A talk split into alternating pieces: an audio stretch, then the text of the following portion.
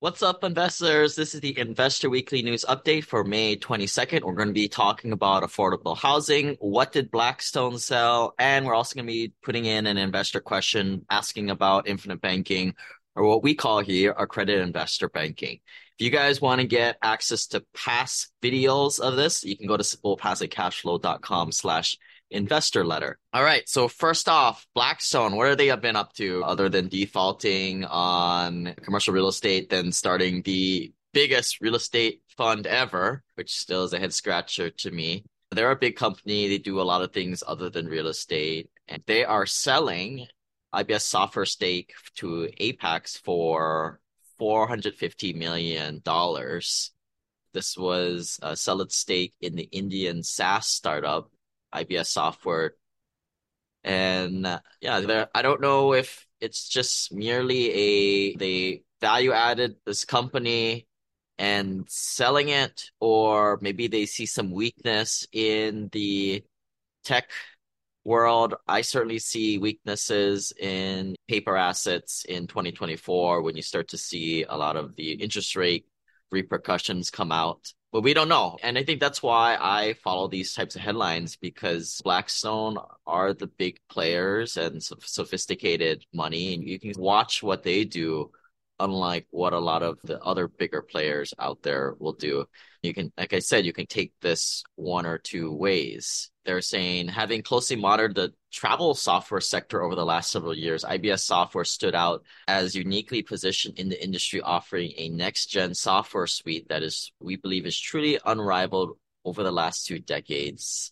IBS software has invested in product innovation and culture while continuing to scale on business. But moving on to more of tangible hard assets, which is what more we like. And this is a great article from the Visual Capitalist. A lot of really cool videos and visuals. And this is talking about the decline of, affordable housing in the United States. And this is a narrative that I, I keep coming back to again and again. The rich are getting richer and the poor are getting poorer. And the middle class, which might be you out there listening, making a hundred to a few hundred thousand dollars a year. That's you, right? That's the middle class the middle class is becoming more of an endangered species and joining the ranks of the lower middle class. Unless, of course, you learn how to invest and you learn how to pay taxes like how the wealthy do, and you do a little bit of infinite banking on the side too.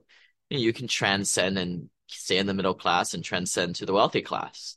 From investment perspective, I like to invest in workforce housing because it, it solves the affordable housing issue. And this is all talking about this growing demand for affordable housing out there. The US is not building enough homes to keep pace with population growth. I just interviewed a guy, and you guys will see this podcast come out probably next month, talking about where is the population going in 2050. So stay tuned for that in this article. As you can see in the housing start data, in 1959, there were 1.7 million housing starts compared to January 2023, where there was 1.3 million.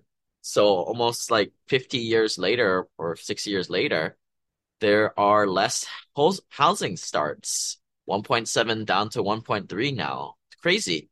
This decrease happened despite the fact that US population nearly doubled from 176 million to well over 335 million today. Lots of different forces are working towards at the top level to stop more houses from being built. Space is one, right? Real estate, that's how you buy real estate. It ain't making more of it. Local zoning laws that limit the construction of multifamily homes is another culprit the COVID-19 pandemic has also caused global supply chain issues leading to rising material costs for housing. And the icing on top of the cake, rising interest rates are making it harder for first-time buyers to enter the home market, which is exactly plays into our investment thesis of investing in lower middle class housing, such as apartments, where, you know, whether it is a trend that's continue in the future where more and more renters are not. For the time being, especially younger people moving through that time in their life, they're going to need to be renting these types of housing. If you kind of zero in on the median home price, that's just skyrocketing, right?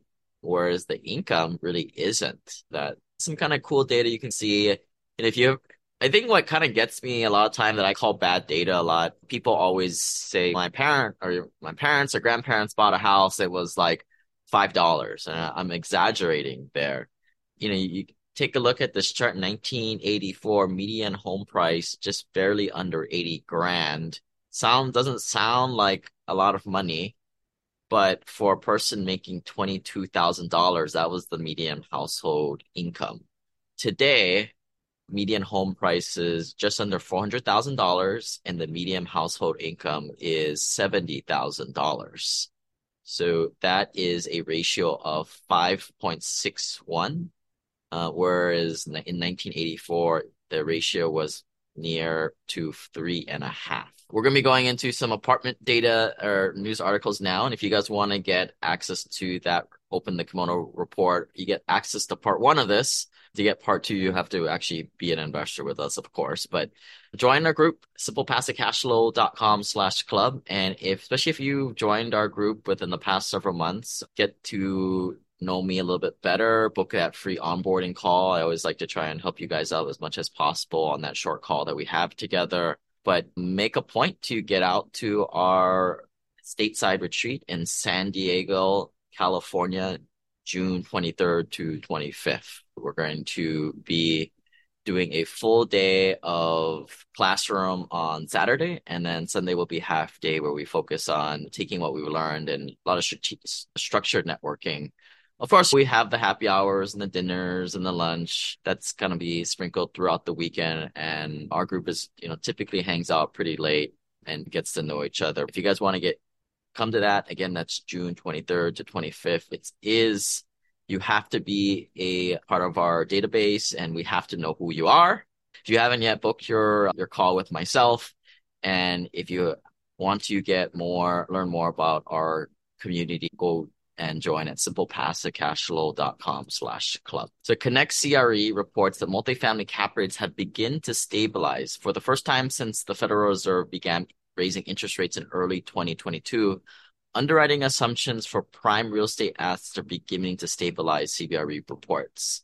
The average multifamily going in cap rate increased by 23 basis points to 4.72% in first quarter of 2023. Quarter one of 22, the average going in cap rate has expanded by 136 bips and now eclipses the pre-pandemic average by 51 bips. Further, though further expansion is expected, underwriting assumptions for prime multifamily assets will likely peak in the second half of 2023. What I would also add in here, and maybe I mentioned it last week, I'm starting to see at the larger assets. So when larger, you're talking 30, 40 million dollar assets and greater, they're starting to move off the shelves a little bit as a lot of those buyers are the larger institutions. And like I said earlier, the institutions, a lot of times they just have to la- invest people's lazy retirement money and they just, they get paid and compensated when they deploy.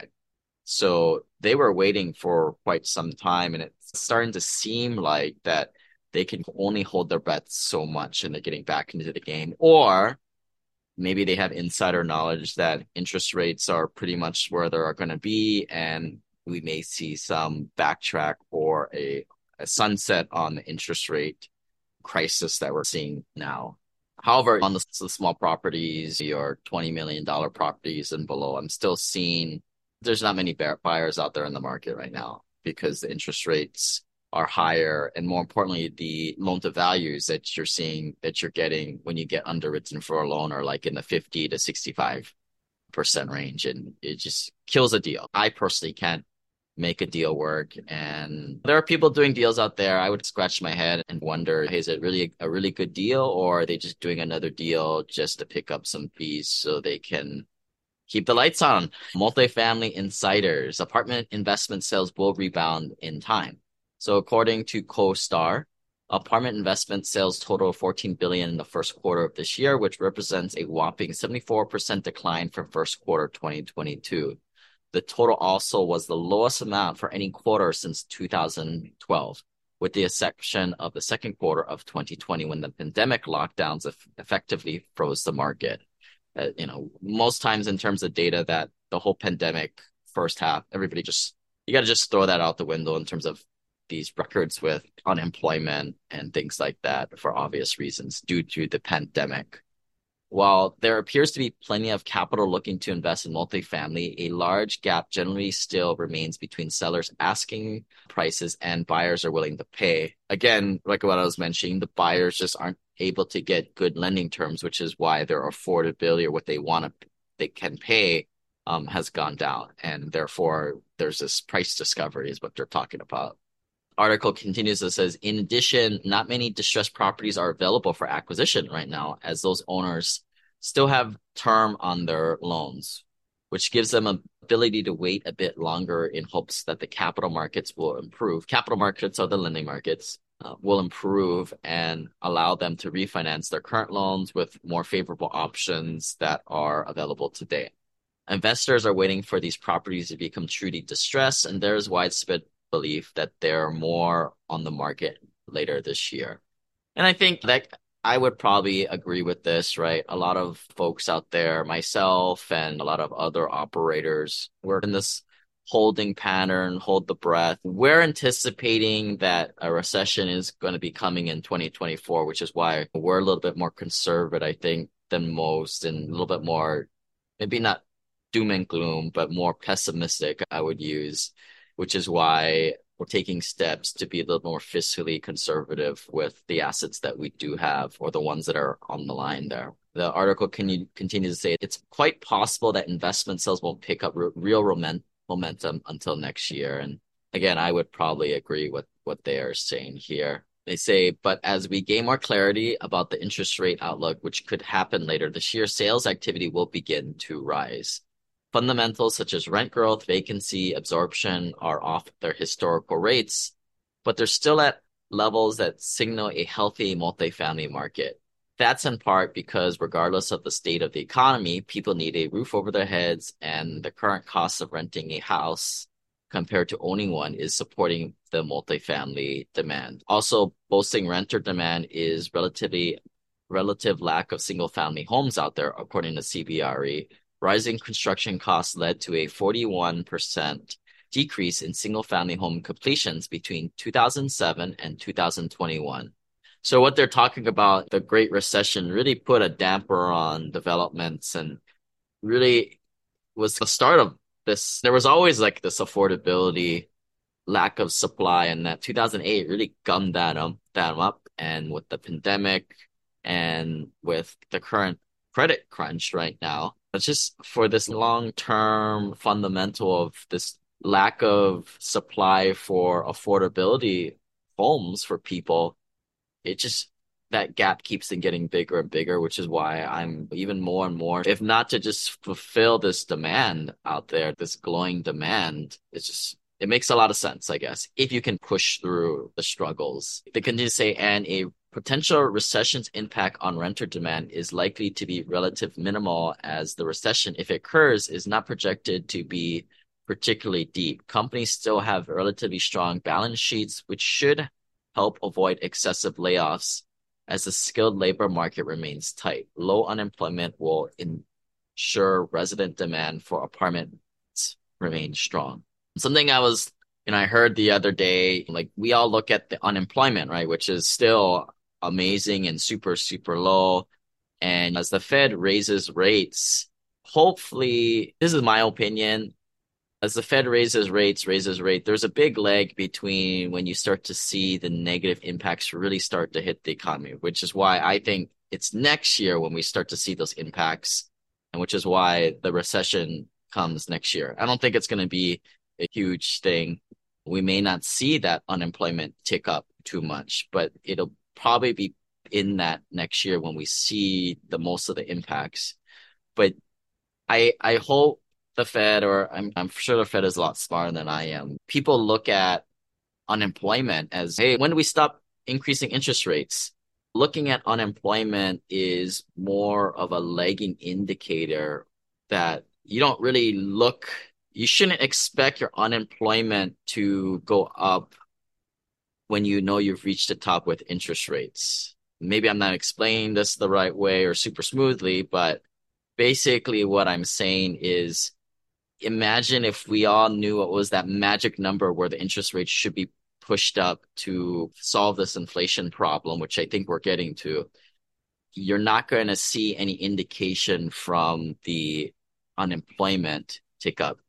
That is going to come out and manifest itself months into the future, maybe even a year or two in the future. Um, so looking at that now really doesn't help you. Uh, it's like driving forward, looking in the rear view mirror. It's just a bad indicator of what's go what you should be using. And the Fed is super. I'm sure they're super smart and they're not smarter than me, like I said. And they've got a tough job, right? They've got to push the interest rates up and pull a few le levers using the data that they have. One of the data is that unemployment. I, again, I think that's where I think a lot of people they think unemployment is an, a pre-leading indicator of a recession.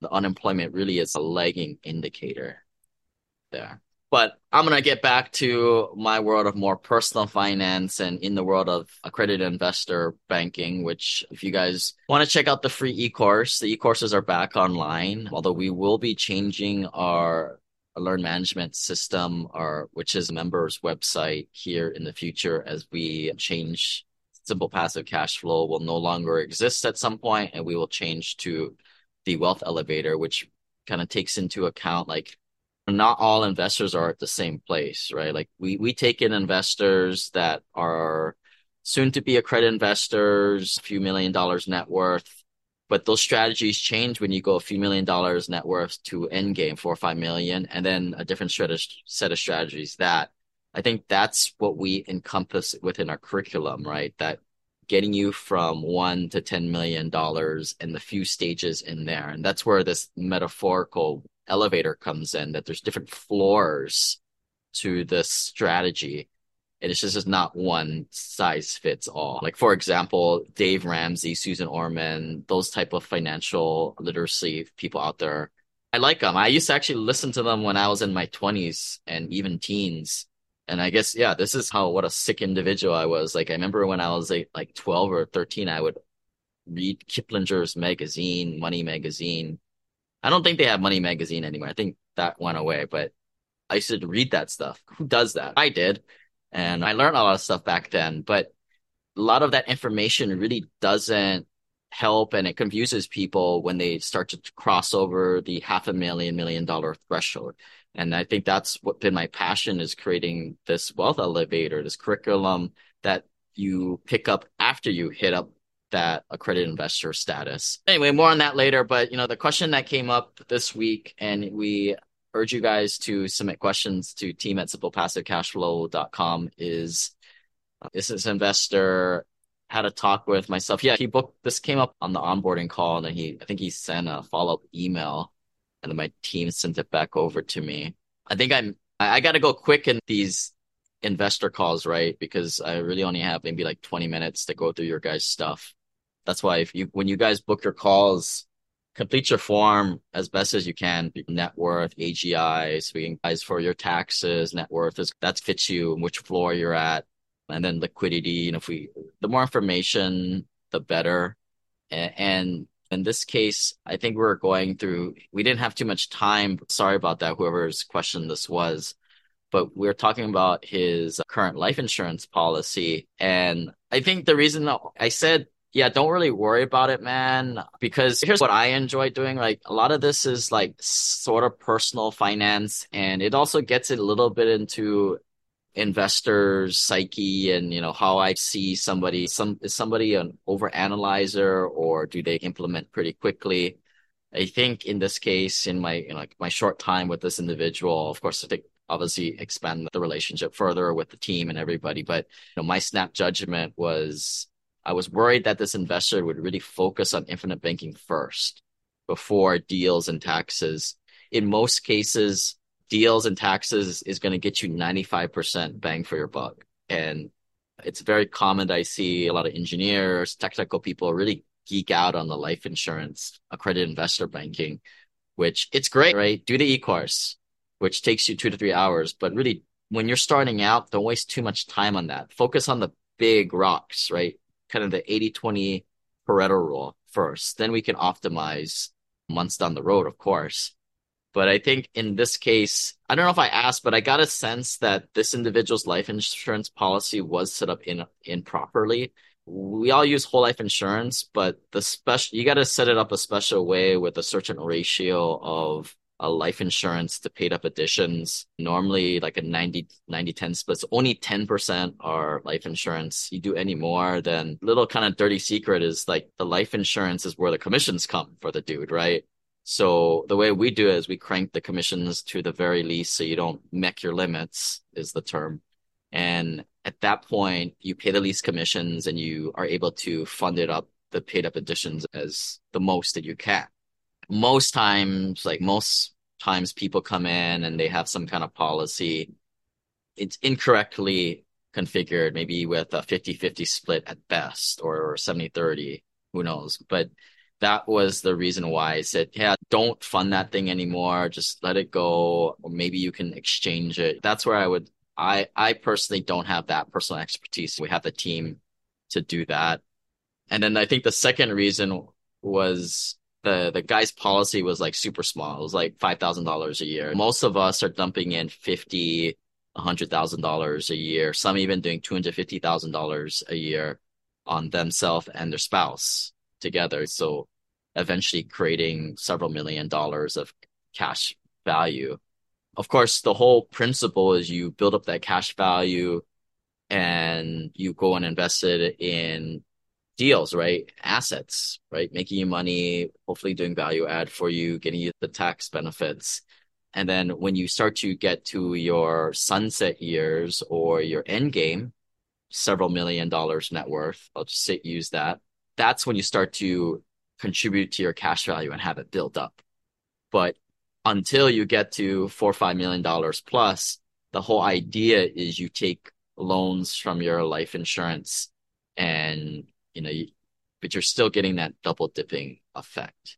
So I think again, this individual was, I think, pretty green, and I was like, dude, just you have some taxes stuff that you need to figure out. That's really low hanging fruit. A lot of the higher income earners will save fifty to hundred fifty thousand dollars just by having a quick ten minute conversation with myself, and let alone invest. That's why it's sometimes for me it's frustrating because some of the doctors and dentists they barely invest. They may do a deal or maybe not doing nothing, but they're still super stoked because they save six figures in taxes. More power to you. If you can do both, right? Now you can run concurrent strategies and that's when you burn both ends of the candle and that's where that's really why the suite of strategies are so powerful because when you can make more returns safer than the stock market and you pay a fraction of the taxes that you did before your net worth is going to go up. And then do this little infinite banking accredited investor banking thing which only moves the needle a, a, a slight fraction. And that's really that's simple passive cash flow. But apparently, we're changing the name to the wealth elevator because there's different stages of it, and the whole cash flow word sounds a little immature, which is why partly what we're changing it. If you guys have any comments, you know, type it into the Facebook group and maybe get a conversation going. But that was the lesson learned question of the day. And I guess we will see you guys next week. Bye.